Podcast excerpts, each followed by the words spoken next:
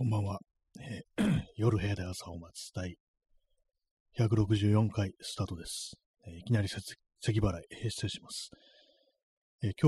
本日は5月の9日、時刻は23時25分です。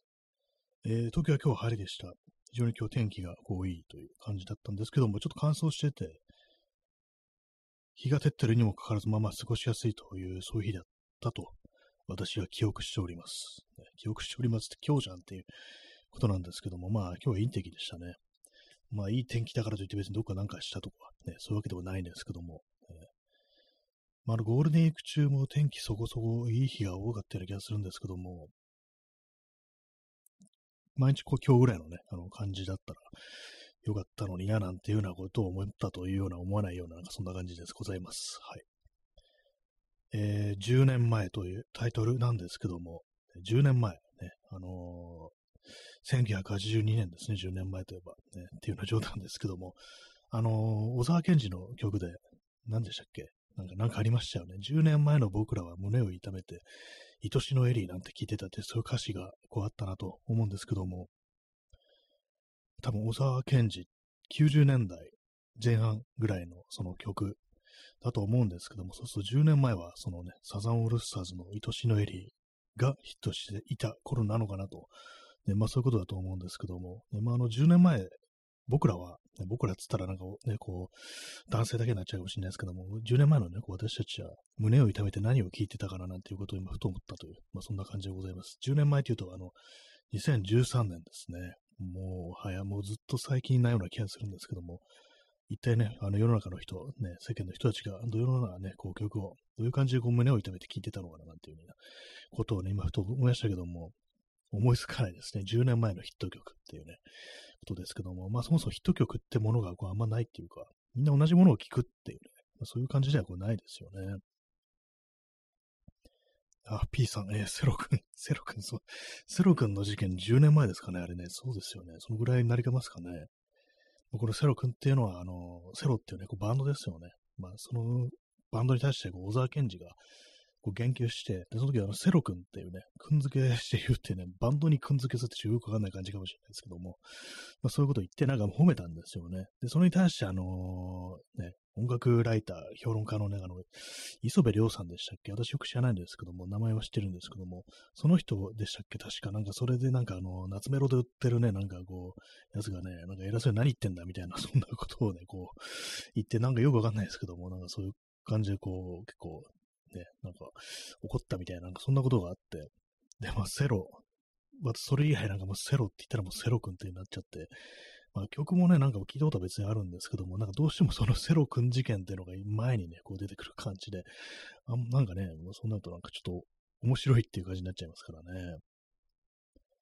右角さん、車、ありがとうございます。ちょっと面白いですね、車っていうね、車いいよなっていうね、感じですね。早いですからね。早かったり、ね、たまになんか猫ぶつかったりして死んじゃうっていうね、そういうこともありますけども、ね、基本的に便利なものだというね、そういう感じありますね。はい。ありがとうございます。ストレートでいいですね。車っていうね。P さん、お酒には呼ばせないセロ。なんだったんですかね、あれね。お酒には。なんです。セロってね、呼び捨てだってよかったのかなと思うんですけども、何を言ってもなんかそのね、夏メロで売ってるっていうね、その時、お酒はなんか、曲とか出してなかったんですよね。もうその後なんか、いろいろ出して、またなんか復活みたいな感じでしたけどね。検索してみましょうか。お酒セロ事件。セロ君事件。ね、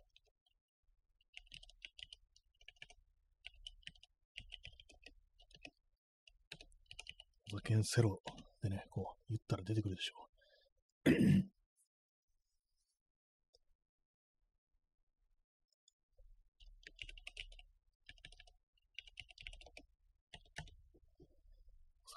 セロ君、あれ、なんか出てこないですね。ヒットしないですね。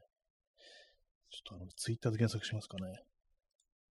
でも、その10年ぐらいね、経ってると思うんですよ。ね、意外になんかヒットしないですね。なんでだろうね。なんでだろうねっていうね。セロ君でちょっと検索してみましょう。ね、セロ君って感じですけども。ね、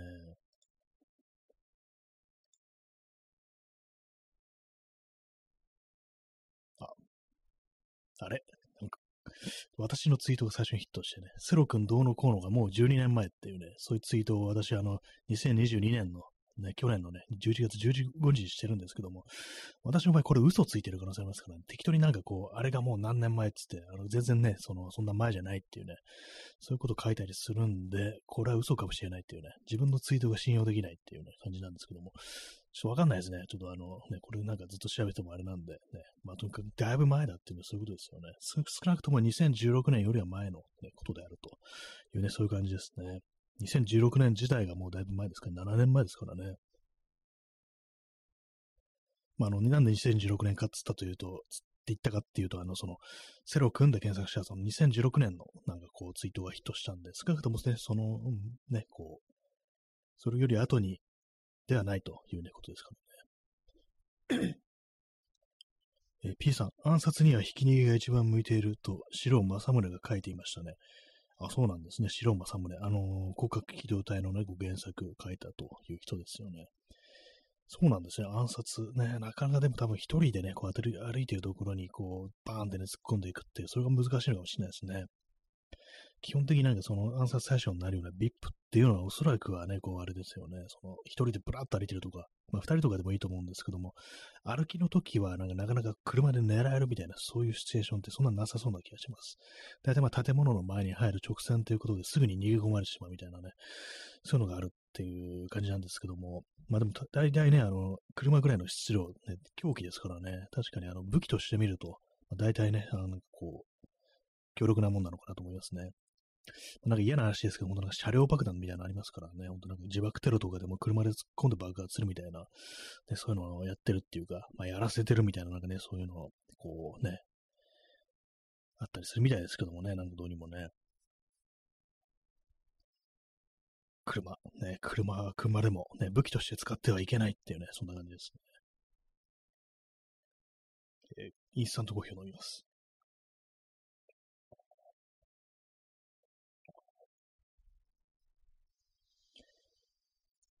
P さん、しかし実際に一番たやすいのは選挙演説の現場での銃撃なのであった。ね、そうですよね。実際も直近で成功した例となると、やっぱそれだっていうね。あれも本当なんかよくね、成功しましたよね、本当にね。まあ確かに捕まるとかね、なんかこういうことを考慮しないっていうね、本当になんか一撃だけというあれであれば、ね、こう、実際2発撃ったみたいですけども、それが一番いいのかなっていうね。いいのかなっていうのもあるんですけども、まあ、そういうことになりますよね。まあ、今後、そういうね、ところにこう必要な分だけ近寄れるようなところに、そういうね、銃撃対象になるようなこう重鎮が、そういう場所に出てくるかというとどうなるんですかね。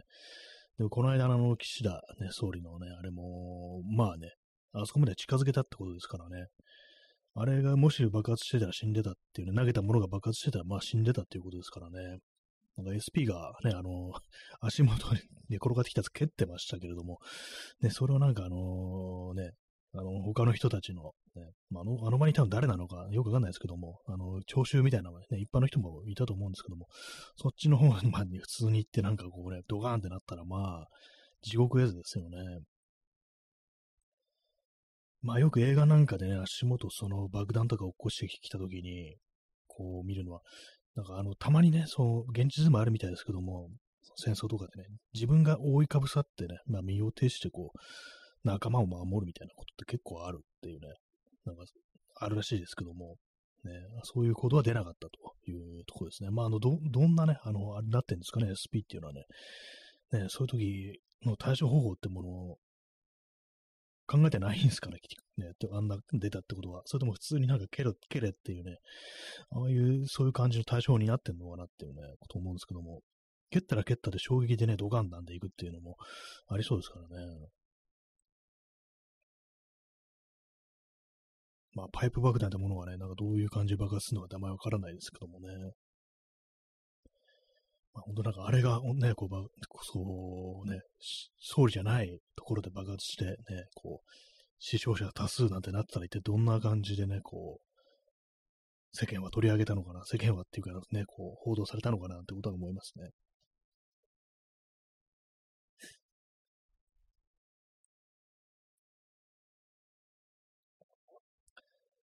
コーヒーを飲んでおります。あんまりね、そうなんです。こう喋ることがこうないので、そういうことばっかり話してしまうんですけども、今日もね、何もないですね。本当にね、本当になんかこういうラジオだけじゃなくて、ラジオトークだけじゃなくて、ツイートもすることがないっていう感じで、まあ書こうと思えば書けるけれども、そんなね、意味のあることを、ね、こうもはや言うことができないなっていうね、そういう感じですね。別に何も持ってないわけではないんですけども、まあ、今更なんか自分が言うようなことでもないみたいな、ともそんなことばっかりで、日々なんかシーンとしてるようなね、そういう感じですね。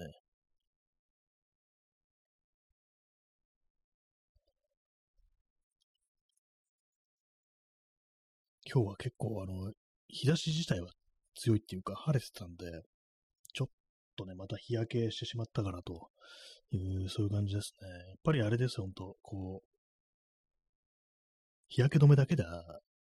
難しいですね。アームカバーとかしないとダメですね。UV カットの服を着てないとダメだっていうことで、まあそういうなんかね、今一応アームカバーはありますけども、それ以外なんか長袖の、あれですかね、インナーみたいの、そう UV カットのインナーみたいのあるといいのかなと思って、ちょっとね、そういうの、ワークマンとかでないかなと思って調べてみたら、ありましたね。なんかコンプレッションとか、なんかね、着圧っていうんですかね、なんかスポーツの時に着るような、こうやつ、そういうのがこうあったりして。で、まぁ、ちょっとね、お高い、1900円、ワークマンにしてはちょっと高いということで、どうなんだろうって、ちょっと今は思ってるんですけども、ね、ドライ T シャツとかってなんかあんまこう、意味ないなっていうのがあったりして、結局のところ、ドライ T シャツ、ね、普通に汗貫通するし、まあ、確かに乾くの早いかもしれないですけども、真夏とか本当になんかね、そんなの意味ないぐらい汗かいちゃうんで、まあそうなるとなんかその手のなんか、UV カットのインナーとか着てる方がいいのかななんていうふうに、こう思ったりしてるというね、感じですね。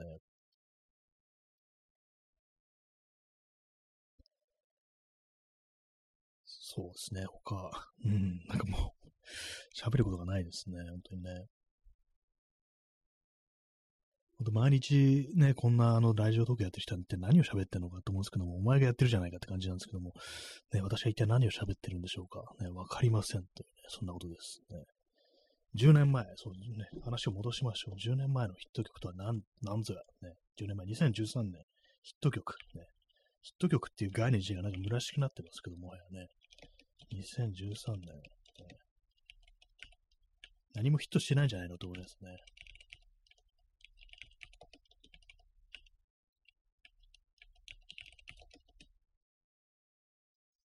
2013年、邦楽ヒット曲ランキング。1位、さよならクロール、AKB48 ってことで、もうこの時点でもう他ね、なんか読み上げる必要もないなっていうね、そういう感じですね。全部、あれですよ、ほんと、そういうやつですね。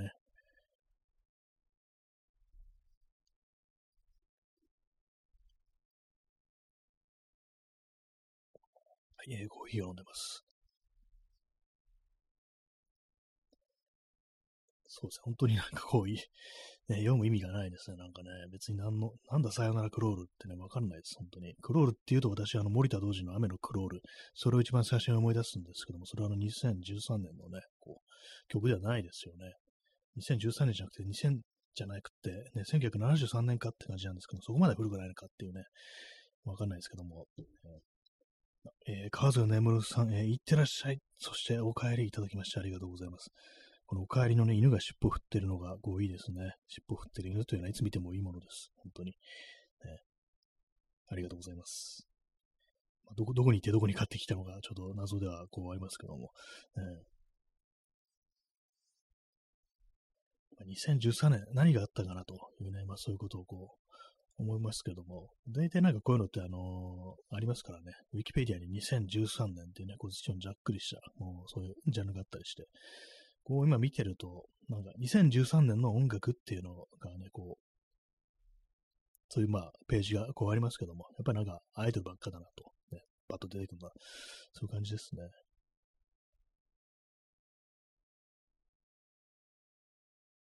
なんかそんなにね、こう、前じゃないような気がしますけども、前なんですよね。昔なんですよね。2013年は昔だという事実を受け入れなくてはいけないなというふうにね、そういうふうに思います。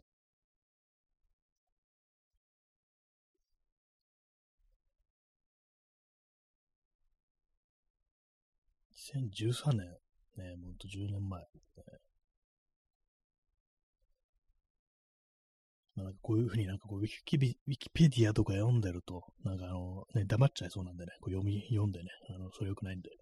これはもうこれにしときますけども、ね、よくあれですよね、人とね、喋ったりして、まあ、家飲みみたいなそういう時って、そこにね、テレビがあって、で、テレビがついてると、なんかみんなそれを見て、そのおしゃべりがなんかおろそかになるっていう、そういうことないですかね。そういうのもある、そういうのがあるんで、私基本的にね、テレビとか、こう、人が集まる場合にテレビとかそういうものがね、こう、あるのは良くないっていう、そういうふうに思います。まあ一つね、なんかこう、ネタにはなるっていうのはあるかもしれないですけども、基本的にまあ、ああいうものはない方がいいというふうに思ってますね。P さん、電車、飛行機。っていうね、なんかすごいなんかこのギフトのなんか謎のギフトですよね。車、電車、飛行機っていうね、ストレートすぎて、一体何が起こったかみたいなのがありますけども、ありがとうございますね。飛行機は下から見上げてるようなこう、イラストがね、イラストですね。電車はちょっとね、斜め上からこう捉えたようなね、そういう感じの遠近感をね、強調した感じのこう、電車のイラストです。はい。電車最近乗ってないですね。最後に電車に乗ったのは、そういえば、冗談で言ったんですけど、今結構そうですね、乗ってないですね、電車。前乗ったのは多分4月の頭かなっていう感じですね。よくまで1ヶ月ぐらい乗ってないんだっていうね、そんな感じですね。P さん、旅行に行こうというギフトはランダムで交通機関が出るようですね。あ、そうなんですね。あ、これランダムなんですね。旅行に行こうか。ああ、そういう感じなんですね。なぜ今、旅行にっていう感じですけども、ね、ゴールデンウィーク終わってっていうね、感じですけど、まあ、あれか、コロナが終わったとか、そういうのを演出したいのか、みたいなね、そんなこと思いますけども、ね、電車、飛行機、ね、旅行に行こう。船がまだ出てないですね。車、電車、飛行機。そして、徒歩もありますからね、歩き旅ね、江戸時代みたいにね、お伊勢参りみたいに歩いていこうじゃないかっていうね、まあ、そういう感じもいいと思うんですけども、わらじを履いて、今のところ乗り物が出てくるって感じですね。公共の交通機関が出てくるって感じで。まあ、船のね、旅、私したことないんですよね。フェリーとか乗ったこと多分ないですね。まあ、あるかもしれないですけど、ちょっと曖昧になってきました。ね、自信なくなってきましたけども。そうフェリーっていうと、泊まりみたいな感じで、船の中で寝て、結構遠くまでとかね、北海道だとか、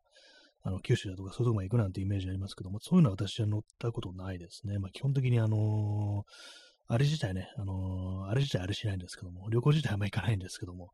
ね、旅行ってことが出てきませんでした。ね、まあそういう感じなんで乗ったことないですね。普通のなんかね、ちょっと離れたところに、渡るっていうね、そういう時に、なんだそれって感じですもん。ちょっと離れたところに渡るってなんか曖昧ですけども、何分子供の頃なんでよく覚えてないです。覚えてるのは私、水上バスぐらいっていうね、感じなんで。まあでもなんか乗ったことある覚えあるんですよ、船。ね、まあ他に何ですかね、こう、飛行機、電車、船、ね、車、ね。馬車がありましたね。馬車ね、乗ったことないですね。馬乗ったことないですね。昔ね、なんかマザー牧場、千葉のマザー牧場とかあるんですけども、行った時になんか馬はいたような気がする。もしかしたらポニーだったかもしれないです。ね、なんか、いろんなね、こう、動物いるところ、ね、だったんですけども、これもちょっと子供の頃なんでかなり曖昧でよく覚えてないです。ただなんかポニーっていうか馬っぽいなんかこう、生物はなんかいたような気がするんですけど、まあ乗りませんでしたね。乗り物としての生き物ってね、不思議ですよね。インスタントコーヒーを飲みます。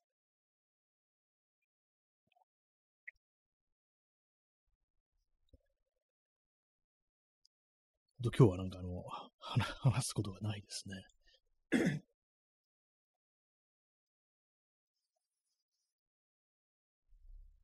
ね。時刻は23時44分ですね。なんか今日喉があれですね、かすれてるっていうか、ね、声がかすれてるっていう。別に痛いとかね、感じじゃないんですけど、なんか妙にこうかすれてる感じです。今日はほとんど口を聞いてないからかもしれないですね。喋ってないからっていうね。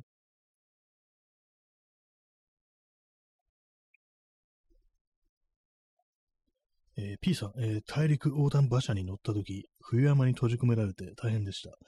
食べてはいけない肉を食べて生き残ったり。ああ、それは大変でしたね。そこ冬山に、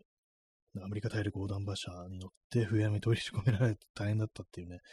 そんな経験があるんですね。食べてはいけない肉を食べて生き残ったりっていうね、ほんとギリギリの状況ですからね。アメリカにも冬山があるんだっていうね、まあそういう感じのあれありますけども、まあこれ実際のね、そうなんですよ。実際に起こったことで、西部開拓時代にそういう感じで冬山でね、ちょっと立ち往生して、でまあそれでこうね、亡くなった人のこう、肉を人肉ですよね。それ食べてなんか生き残ったなんていうのは、そんな話があったなんていうね、結構なんか有名なご事件っていうか、そういう歴史上の出来事がこう、あったっていうね、それ聞いたことありますね。結構まあありますよね、なんかね、その食べてはいけない肉を食べてっていうね、飛行機事故とかでね、どっかアンデスでしたっけ、南米の方のね、山にこう墜落して、で、まあなんかそういうことになったっていうね、まあ映画化もされてたと思うんですけども、そういうような、ね、話っていうのもまあまああるっていうね、やっぱりね、それしか食べるものないとなれば、ね、まあこう、まあ、ただもう殺して食べたわけじゃないっていうね、まあ、お亡くなりになった方のなんか肉を分けていただいたみたいな、まあそういう感覚なのかもしれないですけども、ね、まあ、殺して食べるとまあ大体違いますからね。緊急避難とか、まあそういうような、ね、ことになるんでしょうか。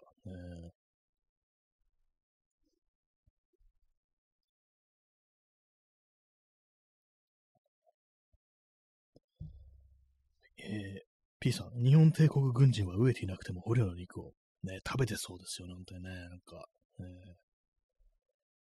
敵の肉を食らって強くなるぐらいの、なんかそういうわけのわからないことを言いそうな気がしましたね。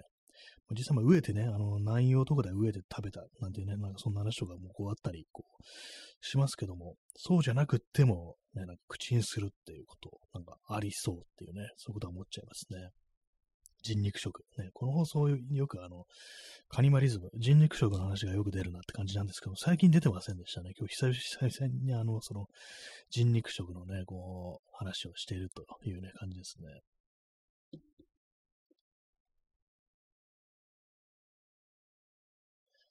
今日なんかね、不思議ですね。あんまりこう喋ることが出てこないっていう。昨日とかもね、別に喋ることそんななかったんですけども、その、止まるっていうことが、こう、なかったんですよ。結構なんかよくわかんないですね、私のその感覚っていうか、こう、脳のね、なんかこう、回転がなんか止まっちゃうみたいな時が、なんかたまにこうあったりして、ね、単に話すことがないというよりは、私の頭が、なんかこう、回転がなんかかなり鈍くなってるっていうね、まあ、そういうことなのかなと思います。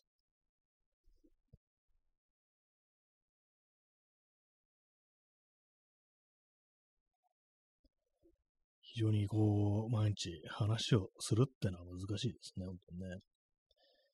最近本当に何もそう外からのね、なんかこう、何も仕入れてないという感じで、こう、で映画も見てないし、本も読ってないというね、まあそれだけじゃないですけどもね、その人の話すことっていうのは、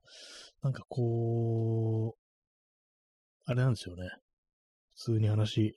すことがないっていう感じになっちゃいますね。同じことを2回言ったら電流が流れる放送なんてそう回がこうありましたけれども、今日はもう電流流れまくりっていうね、そんな感じの放送ですね。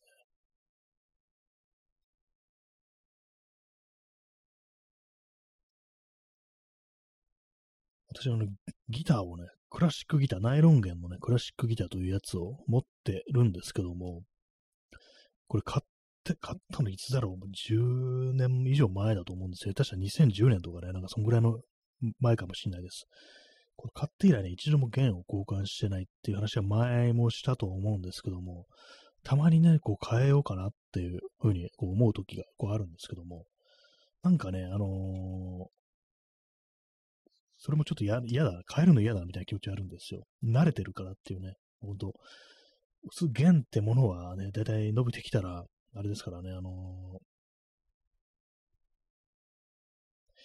葉出てこないですね。チューニング、音がなんか狂ってくるなんていうね、ことをよく言うんですが、聞くんですけども、私のね、この持ってるギターは、なんか特に狂ってるような感じがしないんですよね。私の音感がなんかかなりこう、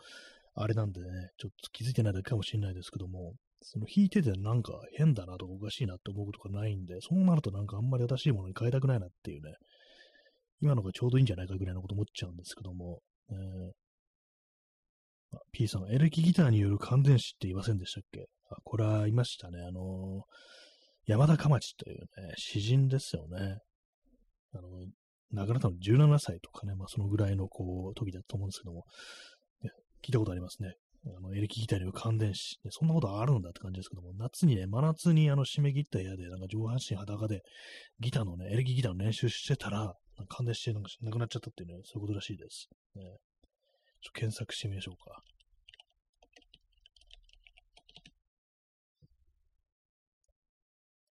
山田かまち、1960年生まれ、で1977年、ね、こう没ということでね、ほんと高校生ですよね。まあ、どういう人なのかちょっとよくわからないんですけど、なぜこのようにこうね、一高校生として、なんかちょっと有名なっていうか、って感じになってるのがよくわからないんですけども、詩集ですよね、詩画集か。絵も変えたしたということで、まあ、今、ウィキペディア見てるんですけども、死後遺作となった詩や絵画を収めた、脳みそは、じゃないや、脳みそじゃない、これ、悩みや茨のように降り注ぐ。すいません、悩みっていうのが今、脳みそに見えましたね。だいぶ頭やばいですね。悩みや茨のように降り注ぐ。山田かまち詩画集、ね。1992年、ね、こう、発行されたらしいです。で、まあ、広く知られるようになったということらしいですね。脳みそは茨のように降り注ぐって、ちょっとなんかね、面白いのかって感じですけども。ね、まあそんな感じの言いましたね、方がね。まあなんか、今日危ないですからね、なんか感電、死ぬまでね、かどうかわかんないですけど、まあそのピリッとくるなんていう話を聞いたりしますからね、マイクとか、スタジオとかで練習してマイクとかなんかピリッと来た時があるみたいなね、なんか、そんな話をこう聞いたことあったりして、割に今はそんなのことは気をつけてた方がね、こういいのかもしれないですね。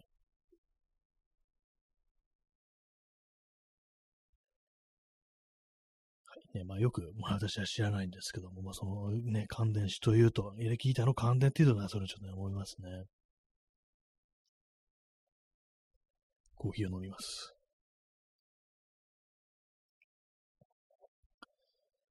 まあ今日はちょっとね、このように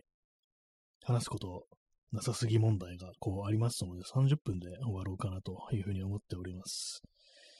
難しい。本当なんか、話題はなんか自分で作らなきゃいけないなというね、そういうことを思うんですけども、ね、あと、まあ、今日はなんかね、喉の調子もなんか、ね、辛いわけじゃないんですけども、なんかこう、ちょっとかすれてますね。なんか変ですね。不思議ですね。なぜでしょうか。よくわからないんですけども。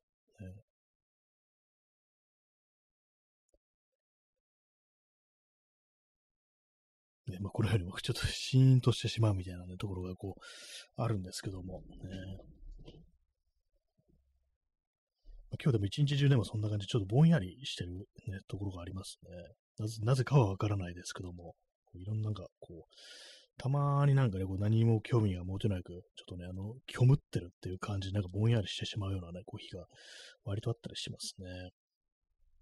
こんなね、いい天気なのにっていうね、ことは自分でも思うんですけども。5月の9日ということで、ね、もう3分の1かっていうね、感じですけども、一日一日をね、もう少し大切に生きていく、ね、そういうことも大事かなと思いつつ、なんかぼんやりしてしまうというね、そんな感じでございますけども、皆様はいかがでしょうか。ね、10年前の皆様は、ね、愛しのケリーを胸を痛めて聞いていたわけではないというね、それだけが分かったというような放送でした。ね、もう何言ってるのか分からないですけども、まあ、2013年から10年後、ね、こう2023年になるという当たり前のことですけども、ね、不思議ですね。こんな時間が経ってるっていうのはね。はいね、そんな感じで、本日は100、何回目なんだろう、この放送は。ね、もうよく分かんなくなってきましたけども、164回目の放送ですね。まあ、よくわかんないね、放送でございますけども、本当なんか毎日聞いていただいてありがとうございますとしかこう言いようがないというね、そんな感じでございます。はい。15秒、ね、微妙な残り時間というところで、まあ、そんな感じでね、本日の放送、そろそろ終わりたいなというふうに思っております。そんなわけで、どちら様も日の本戸締まり、ご注意してお休みくださいませ。それでは、さようなら。